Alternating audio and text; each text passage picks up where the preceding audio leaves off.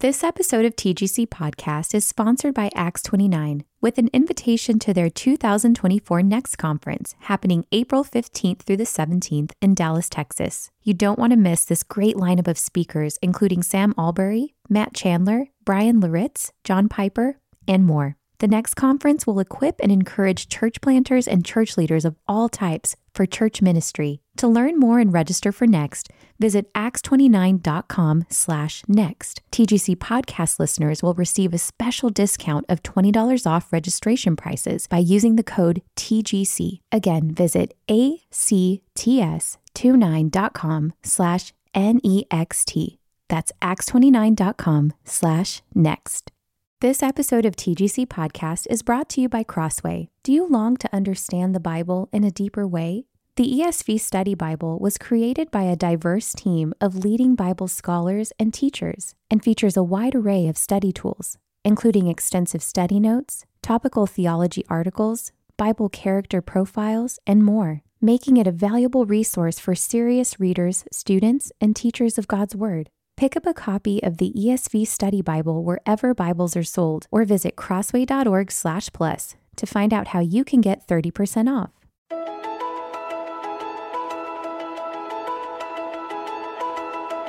You're listening to the Gospel Coalition podcast, equipping the next generation of believers, pastors, and church leaders to shape life and ministry around the gospel.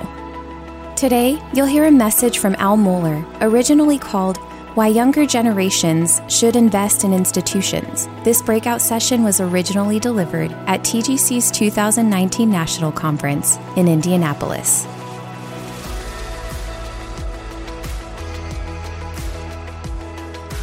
The topic is why younger generations uh, should invest in institutions, why younger Christians should invest in institutions, care about institutions.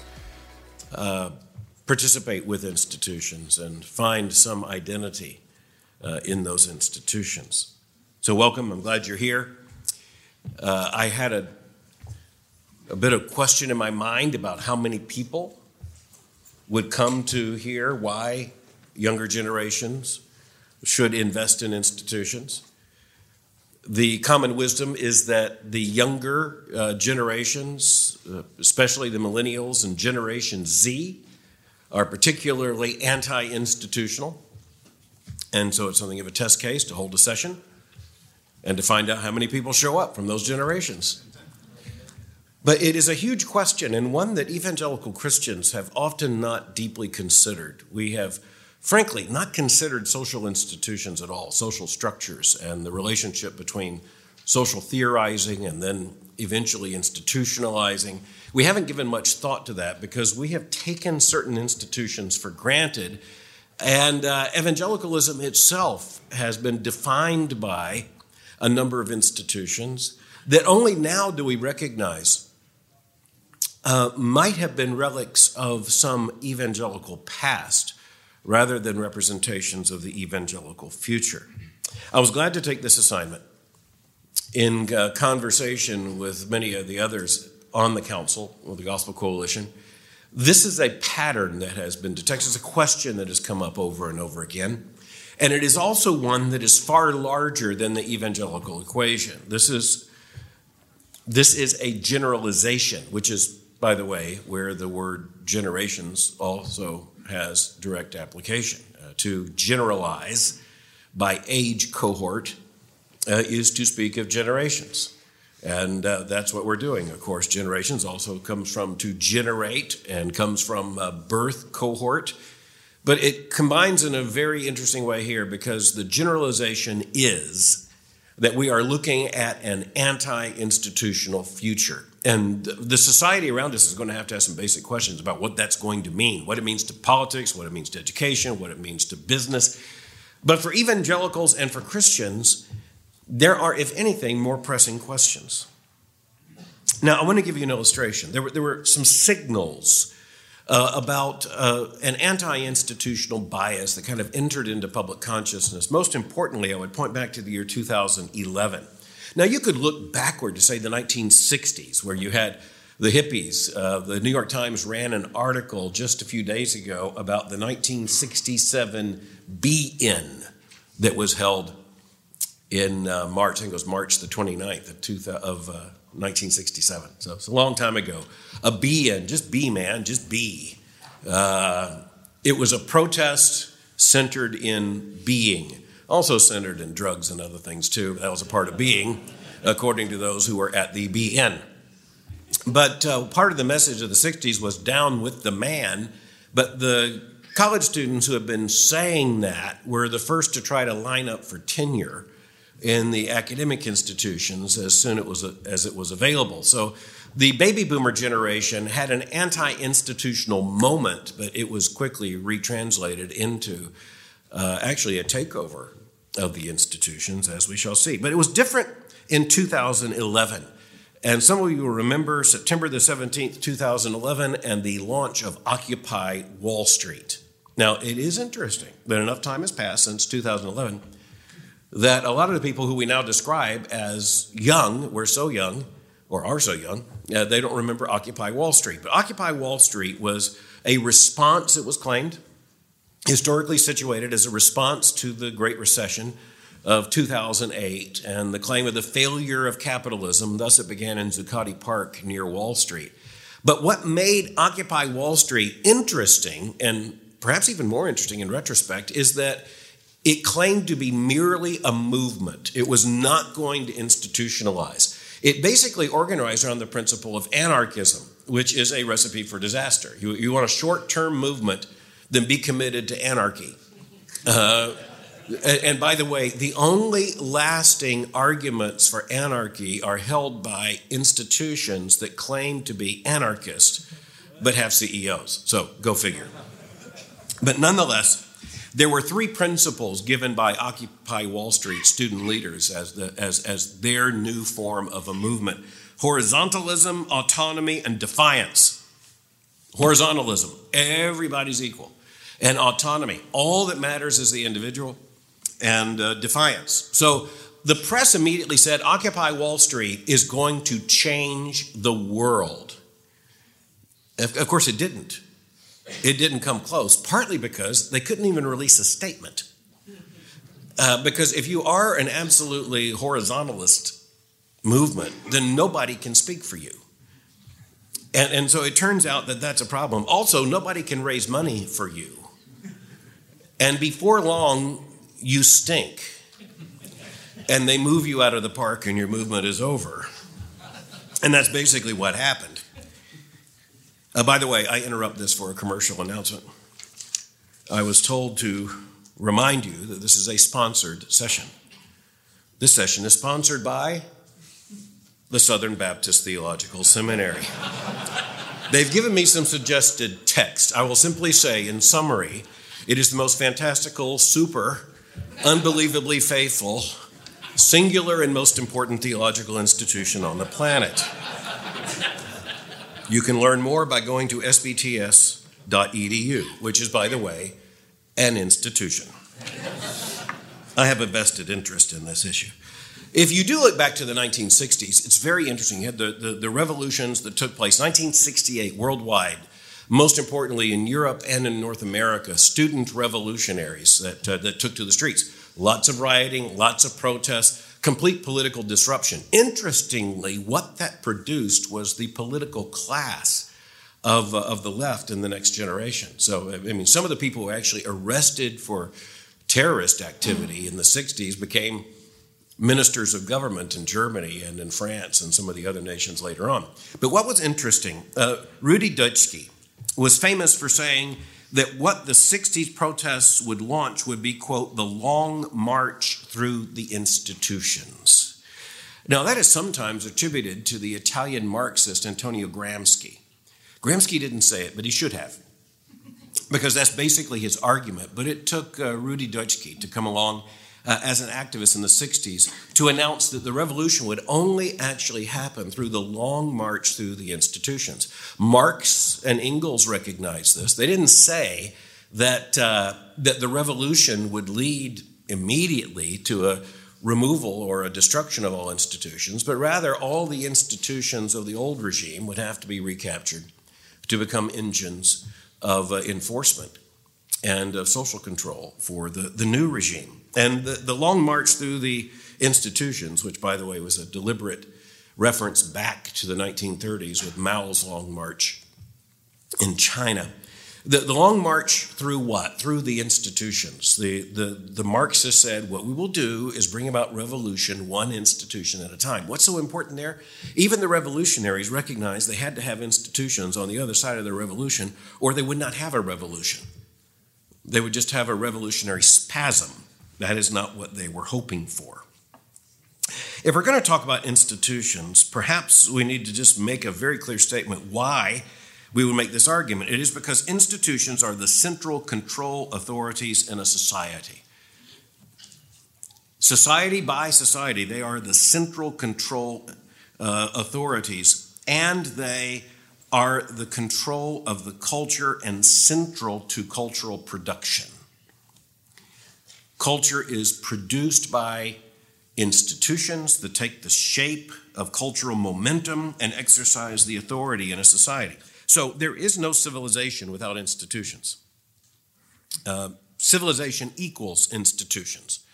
Civilization equals more than institutions, but never less than institutions.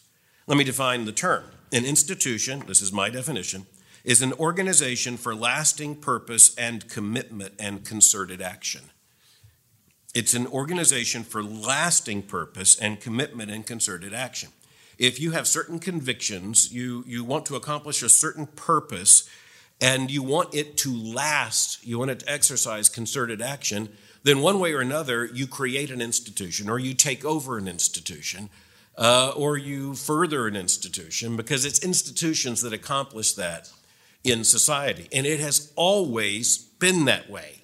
Now, modern institutions are far more complex, uh, they are far more recognizable than many previous institutions. But if you have civilization, you have institutions. We are told that uh, younger generations prefer movements to institutions. They want to be a part of a movement, they want their identity to be with a movement rather than an institution. I think all of us can understand that in spirit. The problem is that movements end up being ejected from the park. Uh, institutions have the lasting stewardship. And, uh, and by the way, that is something that's reflected. If you just think in the political sphere, just fast forward from Occupy Wall Street to the current conversation, just to take a snapshot, say in the uh, Democratic presidential nomination process, you will notice that all the argument is institutional, all of it. All the debate amongst the various presidential uh, contenders in the Democratic Party, they are all institutional. Even Bernie Sanders, maybe especially Bernie Sanders, is institutional. The man is in the United States senator. Hard to come up with a more institutional institution than the United States Senate. And I do mean that sociologically, not in terms of psychiatry. It is an institutional institution. Um, now, some of you will get that over dessert tonight. That's all right. Movements form institutions or they disappear. Now, this isn't to say that movements are never important. Movements are important, they just don't last. And lasting change in society comes through institutions. I'll, I'll try to help make that concrete as we move on. We do not want our causes, our passions, our convictions to disappear. We certainly do think of biblical, gospel centered Christianity as a movement, but that movement has to take institu- institutional shape or it too will disappear. So, an institution is not merely a cause, though there's a cause behind every institution. It's not merely a brand, but any successful institution is a brand. Now, that's contemporary uh, economic speak, but we know what we mean. Just think of Andrew Pettigree's brilliant book published in 2017, Brand Luther. Now, the St. Andrews historian has wrote this great book on Luther as a brand and Luther's attentiveness to a brand. And Luther started a movement but he did so from within a university uh, and within the church. It was an institutional reformation by its very definition. The, the 95 Theses were a call to the Pope to reform an institution. Let's think in terms of biblical theology for a moment. What, what do we think of institutions as we try to put the question in the frame of biblical theology? Well, first of all, we go back to creation and the orders of creation, and we understand that in creation, several institutions were given to us, even in Eden. Even in Eden. Most importantly, the institutions of marriage and family, but also less recognized, the institutions of society and industry. And those are in Eden. They are in the command to be fruitful and multiply and fill the earth. They're in the command. Therefore, a man shall leave his father and mother and shall cleave to his wife, and they shall become one flesh. It's, it's in marriage and uh, the marriage conjugal union as a man and a woman for reproductive purposes, uh, raising their children. The, the institutions of marriage and the family are so cellular, they are actually so molecular to society that, uh, that they are the first in the orders of creation to appear. And they were not human inventions, but rather this is a part of the goodness of God's creation.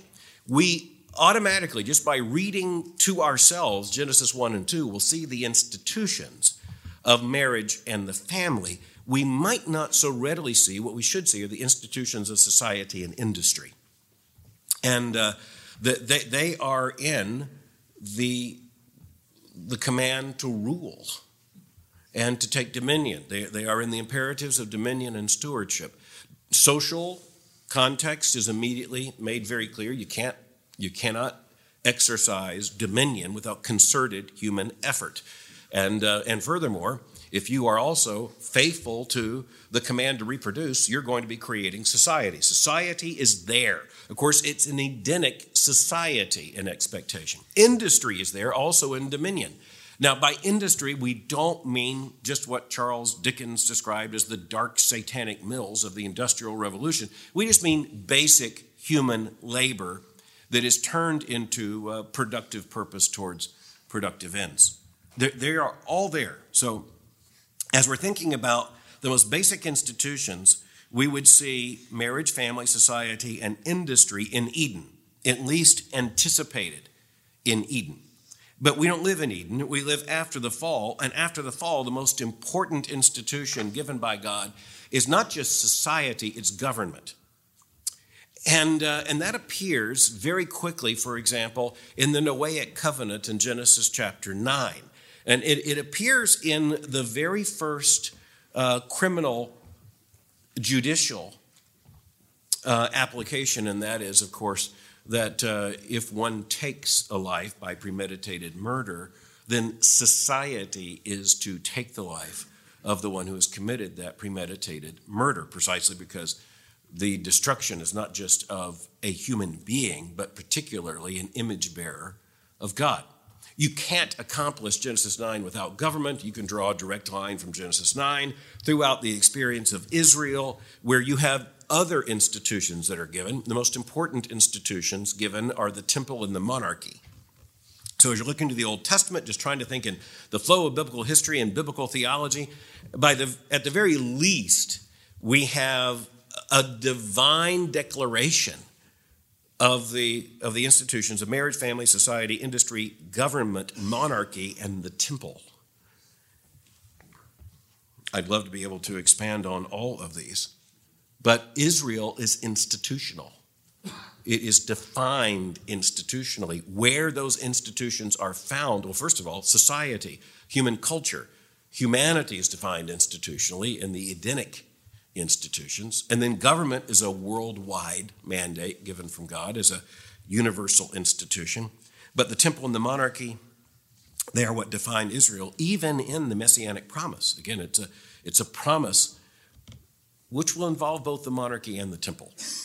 Shifting to the New Testament, the most important thing we can recognize is the continuity of, of the fact that God's people are in institutions. Most importantly, they are defined by an institution, which is the church. Upon this rock, Matthew chapter 16, I will build my church, and the gates of hell shall not prevail against it. The church is more than an institution, but it is never less than an institution.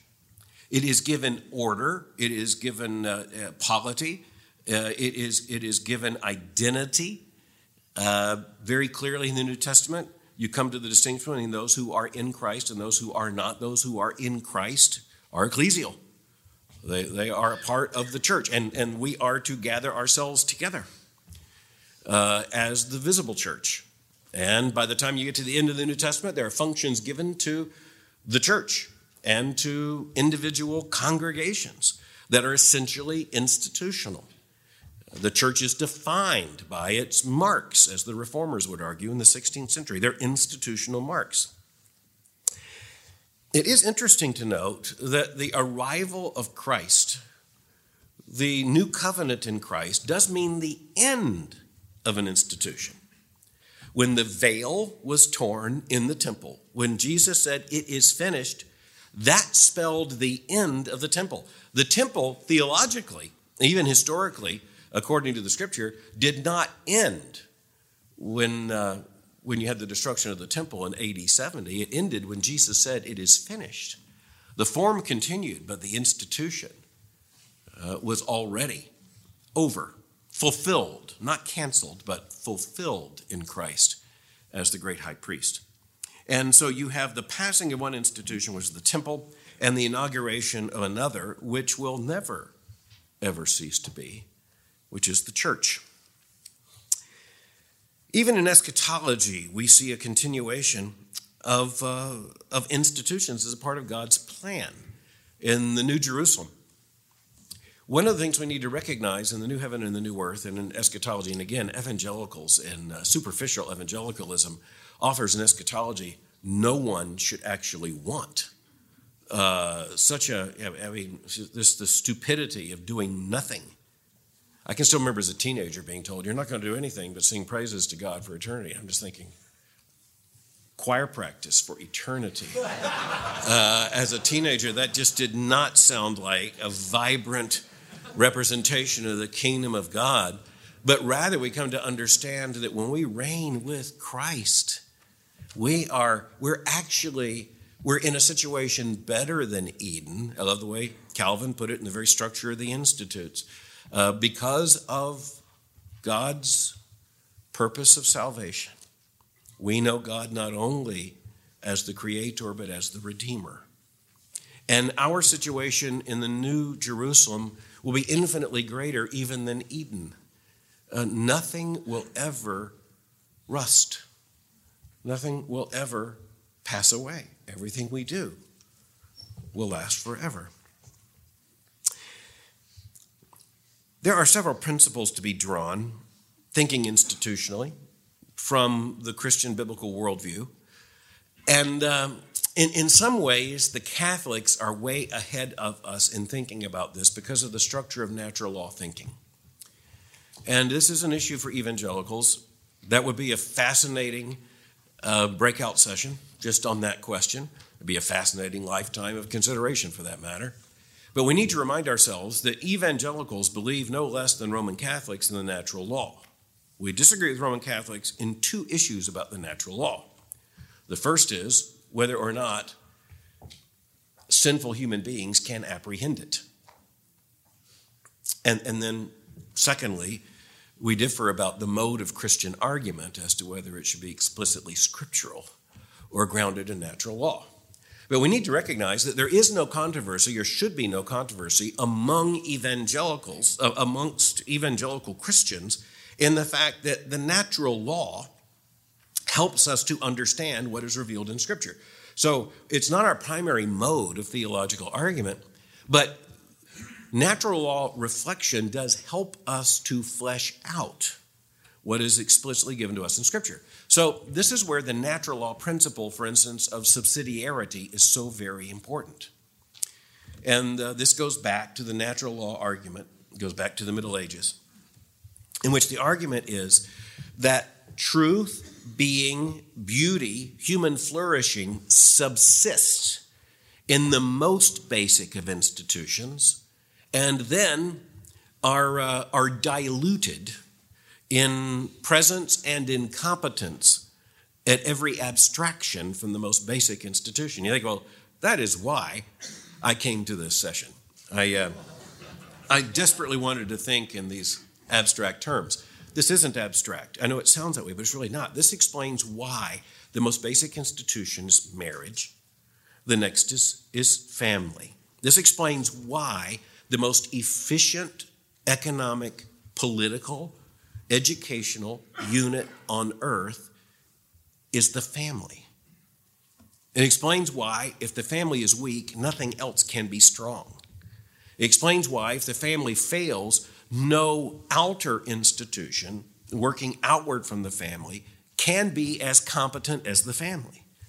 Uh, in the, the pre conference I spoke on, it takes a church, making reference back to Hillary Clinton's book, It Takes a Family from 1996. I put that in the political worldview context then, but that was a lot of the controversy.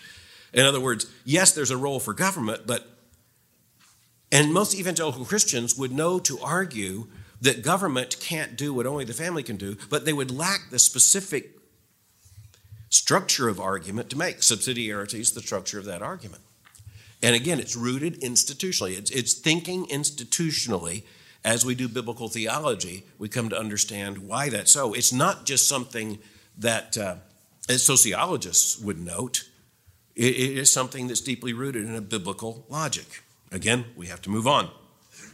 Society is built by institutions. So if you look at the history of, uh, of Western civilization, just to take that which is closest to us, and uh, from which we're speaking, you would see the, the kinds of institutions as guilds. This is one of the most important developments in the early medieval period. You had guilds, professional guilds. You had guilds of tanners and of, uh, and of artists and iron workers, metal workers, and all the rest. And, and the guild and teachers and guilds became what we would now call unions, associations where you find Western civilization, especially moving into the modern age, you find this massive development of associations. And, and they're perplexing to a lot of people. And uh, for instance, I was, uh, I was being driven by one of my interns who is from a, a, a different nation, a, a, European nation. And he said, Was it, What is it about small town America and elks? Uh, I don't even think there are elks here. And, uh, but he saw the honorable order of the elks on signs. Was wondering, what? I mean, elks are not holding a meeting there. What, what does that mean? But that's just a, part of the development of this associationalism that was massive uh, in the late modern age. And you see the associations for this, associations for that, more about that in just a moment. Schools, colleges, and universities. And, uh, and then eventually the development of professional schools and graduate education, hospitals, corporations, uh, museums think tanks, and of course, government and quasi government. And uh, that has been the most massive expansion.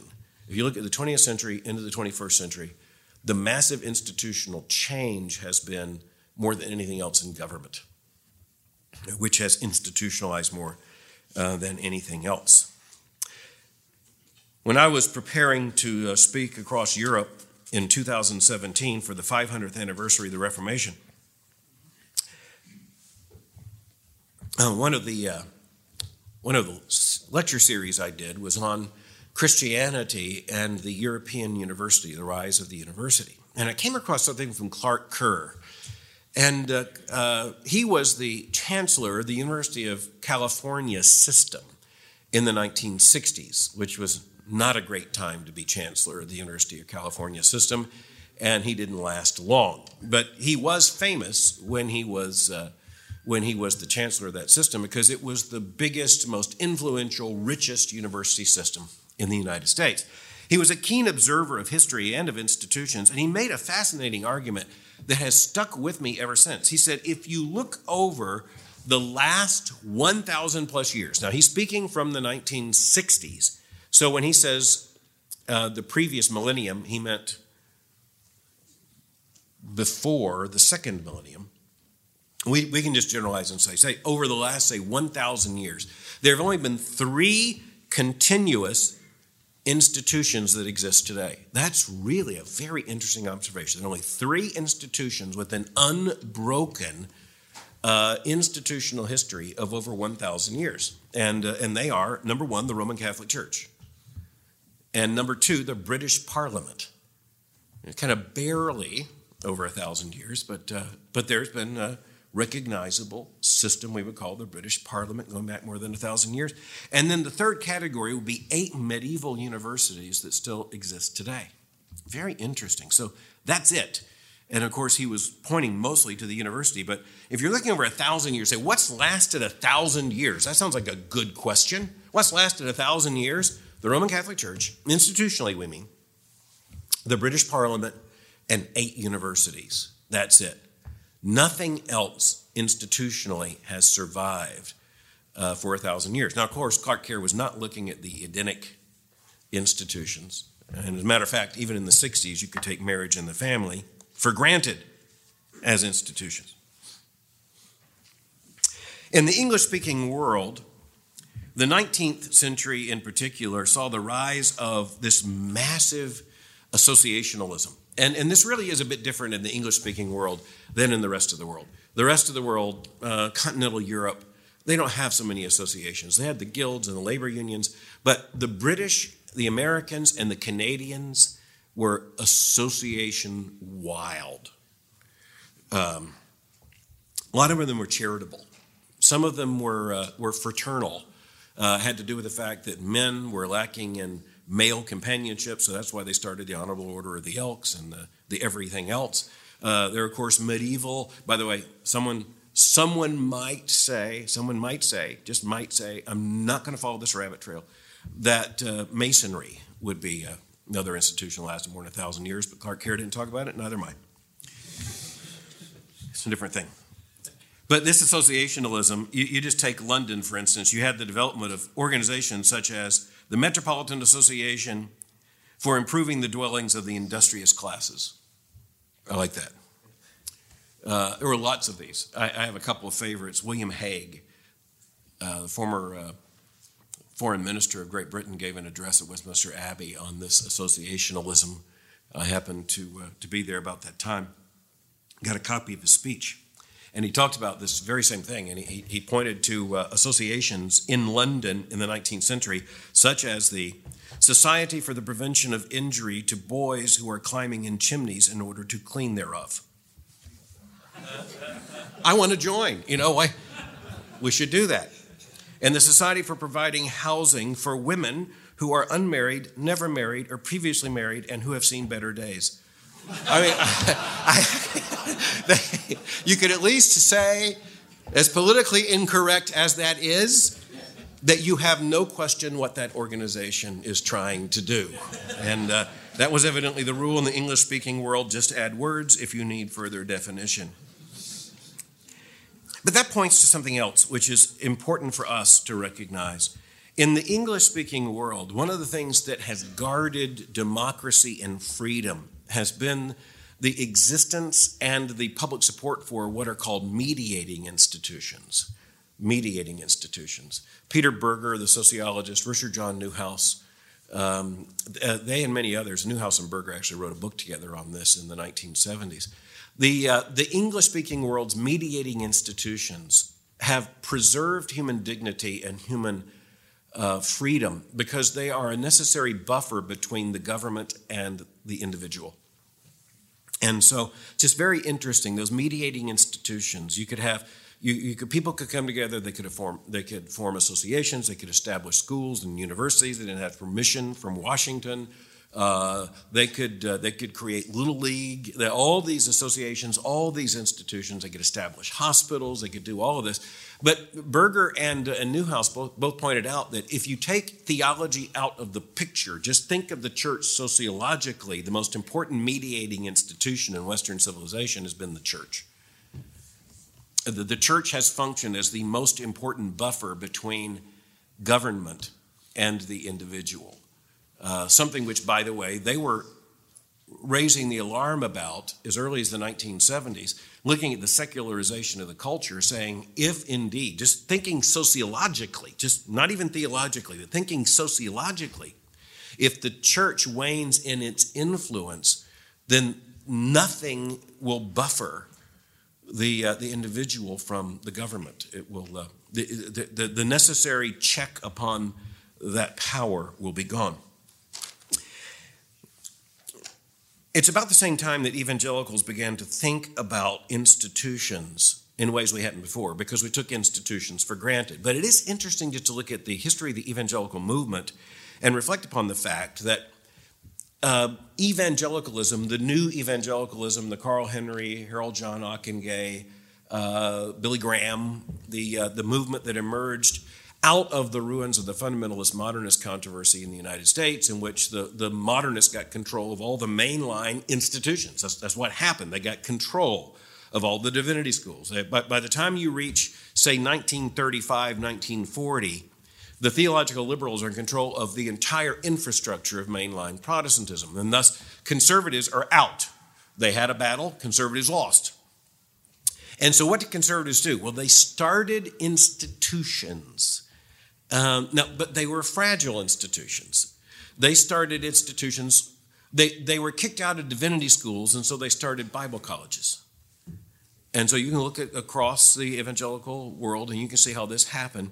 And those Bible colleges, sometimes like the Bible Institute of Los Angeles, that became shortened to Biola, just to take one example, it, it grew from being a Bible institute to being a university. Uh, but it, You'll notice that that meant that conservative evangelicals were about a century behind the liberal denominations, and thus we have never achieved any kind of institutional parity. We, we will never achieve that kind of institutional parity, uh, I predict, because we have convictional boundaries that prevent us uh, from ever achieving that kind of institutional parity. Um, you can imagine what some of those are. Well, if you have to hire and uh, you have to admit on the basis of confessional and even now moral uh, criteria, then you're cut out of uh, the sources of legitimation and, uh, and of funding uh, that, that you have in the, uh, in the mainline Protestant world. The new evangelicals tried to say, let's create, let's jump over the, uh, the Bible college movement uh, with uh, its fundamentalist roots, and let's try to create some uh, fast, just add water and stir, add big money institutions to join the mainstream. And so you may remember that Carl Henry Ockenga and others, including Billy Graham, J. Howard Pew, who was funding it, uh, who was then the, uh, the founder of the Sun Oil Company or Sunoco, uh, they put all this into it, but then they figured out it was going to take the equivalent in today's dollars of about a billion dollars just to start one university that could uh, hopefully grow into be a research university. And it turned out that evangelicals, number one, didn't have it. That's a problem. And number two, if they had it, wouldn't spend it on this. Um, because at the very same time that the mainline Protestants were pouring all of their money into institutions of cultural dominance, evangelicals were pouring money into institutions of Great Commission purpose. So that's, that's, that's the bargain that evangelicals made. It's a theological decision. We're going to put far more money into missions uh, than we're going to put into something else. And uh, anyway, it's just interesting to take that little institutional snapshot of evangelicalism. James Davison Hunter, uh, in his book, uh, To Change the World, he, he comes to the conclusion that evangelicals made a bad deal. He does a lot of cultural analysis, which is extremely bright, in which he points out that ideas last because they become, in his words, embedded in very powerful institutions. End quote. That's important to understand. Ideas last if they are embedded in institutions. That's absolutely right. No argument there. He points out that if you look carefully, the most important actors in history have often not been individuals, but institutions. And uh, institutions have given platforms for individuals, but if you take the institution away, the, the individual is never known, never has a voice, never has the opportunity for that kind of leveraged influence. Uh, he also points out that revolutionaries who demand an end to institutions almost never, well, in fact, if their revolution succeeds, they never actually destroy the institutions, they just take them over. That's what happens. As we think of missiology in the Christian future, I, I want to point to three realities. Number one, the necessity of institutions. So even though younger people may think, I don't, we don't need institutions, I just want to be part of a movement, the movement's going to disappear. The institution will last. Uh, and so it, it's really important for us to recognize that if our convictions are going to last, they will have to be institutionalized. Now, most importantly, our confidence is that means the church, which we don't have to establish. Christ did that. And, uh, and the Christ is going to, and the church is going to endure by the promise of Christ. So, if not here, then somewhere. But, you know, the people who say uh, institutional presence doesn't matter, just go with me to Turkey. Almost all Paul's letters were written to Asia Minor. In most of those places, you can't find a church for the last 13 or 14 centuries. It does matter. It matters for the Great Commission. It turns out that you can't have the Great Commission without institutional platforms to send institutions. And missions will not last if you don't have institutions, most importantly, the church. But churches pretty quickly need other institutions, which is the logic of denominationalism. Denominations don't exist in order to suck the blood out of congregations. Uh, I think millennials think of you know denominations as the vampire. Uh, denominations uh, exist because churches need one another in order to accomplish what they cannot do on their own. And many of those churches are only explainable because of something, whether you want to call it a denomination or not, uh, you are denominational. This is what happens. You, you gather together for concerted purpose, and that means somebody's got to organize it. Somebody's got to call the meeting. There's got to be some convening power. Somebody's got to develop the strategy. Somebody's got to come up with the money. And somebody's got to be accountable for this. We live in what the sociologists call a fully rationalized society. And you don't know what that means? It, it doesn't mean everybody's offering rationalizations. It, that may be true too. It, it means that the society is rationalized such that you have got to follow rational processes, which means you have to have an audit. You have an audit, you have an institution. If you don't have any money, you don't need an audit. If you have money, you need an audit. An audit cries out institution. Somebody's got to sign it who's responsible for it. So all of this just points to the fact that people who think we're just be part of a movement, movements don't have audits. Mission agencies do. And movements don't pay you. Mission agencies do. And movements almost never survive you. But institutions do. I look at my own history. I mean, I, I, I was baptized in a church that was established I grew up in Florida, so the history's shorter. You know, about 60 years before I was born, which is pretty old for Florida. You can do the math on that. Um, but then I, I, went to a college that was established, you know, in the in the 1840s. I went to a seminary established in the 1850s. I, I was able to walk into buildings I didn't build. I've been eating from from groves I didn't plant, drinking from wells I didn't dig. And, and the assurance I have is that if the Lord tarries, when I die, someone is going to make sure the institution I serve continues. Somebody's going to be sacrificial. Somebody's going to be strategic. Somebody's going to, somebody's going to care enough to make certain that that mission is perpetuated. That takes institutions. Secondly, the morality of institutions. Institutions are not immoral because they're institutions, but there are immoral institutions.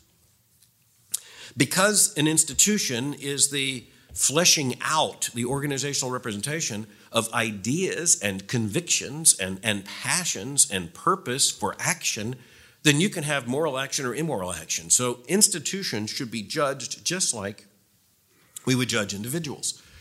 There are people we would want to be associated with, and there are those we would not want to be associated with. But we've got to kind of flip the equation. I hope I'm helping us to see. Uh, for younger believers, that means many younger evangelicals to understand the institutional form is not the problem. The problem is distinguishing between the right and the wrong institutions. And, uh, and, and investing in the right ones, avoiding the wrong ones, and uh, where necessary, creating new ones. Of course, there's another thing here, which is the, the stewardship uh, of institutions. my, my second point is the morality of institutions. I'm kind of segueing over to stewardship for just a minute. Is that, and this is the, the, the evangelical predicament from the beginning, how much, do you expend on recovering an institution that needs to be strengthened or corrected? Or, or how much do you invest in starting a new institution? Now, almost no one says, I'm starting a new institution. They say, we're starting a new movement. But the movement's got a website and an address. And, uh, and so you really are creating a new institution. The question that's a balance, and I don't know how to answer that question. Uh, obviously, evangelicals will answer some of those same questions differently.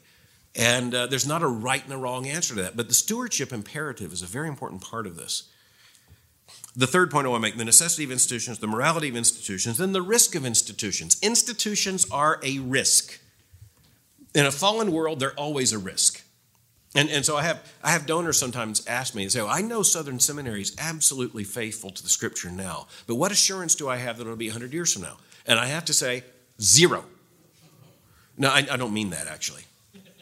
I don't mean zero, so I back off of that. I say, look, you know, his history doesn't offer us any assurance other than upon this rock I will build my church, and the gates of hell shall not prevail against it. Uh, but you look at any institution, college, university, I mean, we've lost most of them. We know that. The risk of institutions is that we lose them. The problem is, if you don't have them, you don't exist. If you do have them, you may lose some. You will lose some. But the good news is that faithfulness subsides in and continues in the institutions that are kept accountable and faithful. So we can't deny the risk. Uh, one of the things I point out to the person who says, you know, what, what assurance do I have that if I give a million dollars to your school for its endowment, it's going to be safe? I say, look, I, I'm going to trust the average Southern Baptist over time to hold this institution true more than I would trust any elite, uh, more than I would trust any self perpetuating board. The best assurance we have is that grassroots Southern Baptists elect the board of trustees of this institution. And by the way, if we lose the whole Southern Baptist Convention, then guess what? The Southern Baptist Theological Seminary is doomed. Uh, but I don't have a better bet. and I, I, actually have a lot of confidence in that grassroots conviction. But it's a risk. It's a risk. Having children's a risk, brothers and sisters. Uh, establishing a new church is a risk. No one, I can't say this, Rarely, if ever, was a liberal church planted.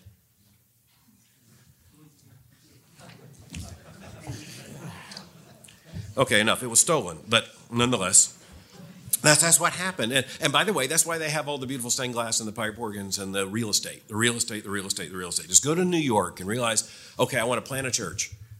I'm going to get the soul patch,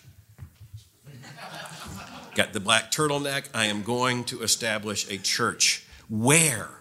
Where? And you know, I'm saying this with affection. I mean this with most sincere affection. We need every gospel church in New York City. Just to take one example Paris, Montreal, Washington, D.C.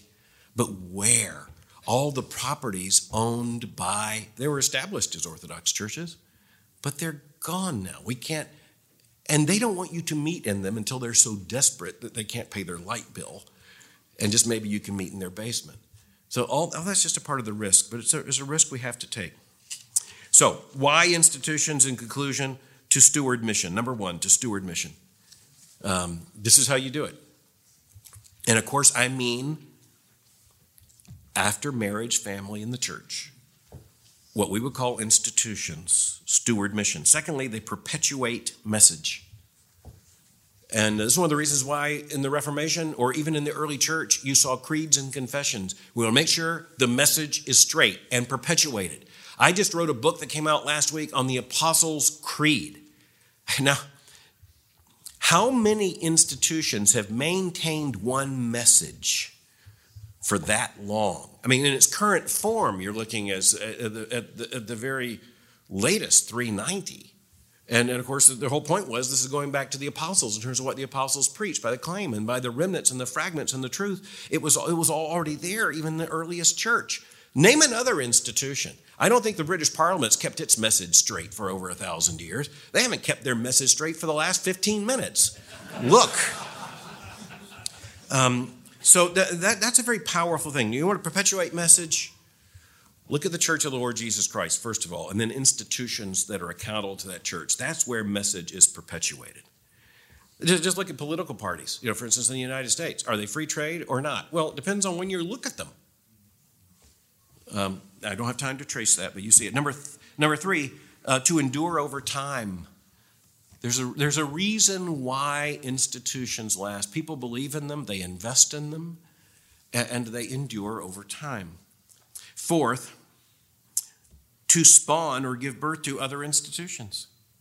It's one of the most amazing things. It takes a strong institution to create another institution. So if, if you look at uh, even how schools are formed, it's often a few members of this faculty will move over and, and start this new school. And, uh, and before you know it, it's a thriving institution. It does the same, hospital by hospital. This is the way it works. And of course, this is the very genius of, of church planting. This is the book of Acts. And fifth, uh, to exercise influence. That's not accidental. We really do give ourselves to institutions because we want to perpetuate and exercise influence. If you don't want influence, then just don't do anything. But if you do anything, it's one way or another because you want influence. We hope to want the right influence for the right reasons, accountable to the church, but perpetuated over time. And I am, no pun intended, over time. But it has been a privilege to think about these things with you. And I pray that because of our generation and the generations to come, the right institutions uh, will be invested in in order that generations not born will continue in faithfulness in the Christian faith. God bless you. Thank you so much. Thank you for listening to today's episode of the Gospel Coalition podcast. For more gospel centered resources, visit thegospelcoalition.org.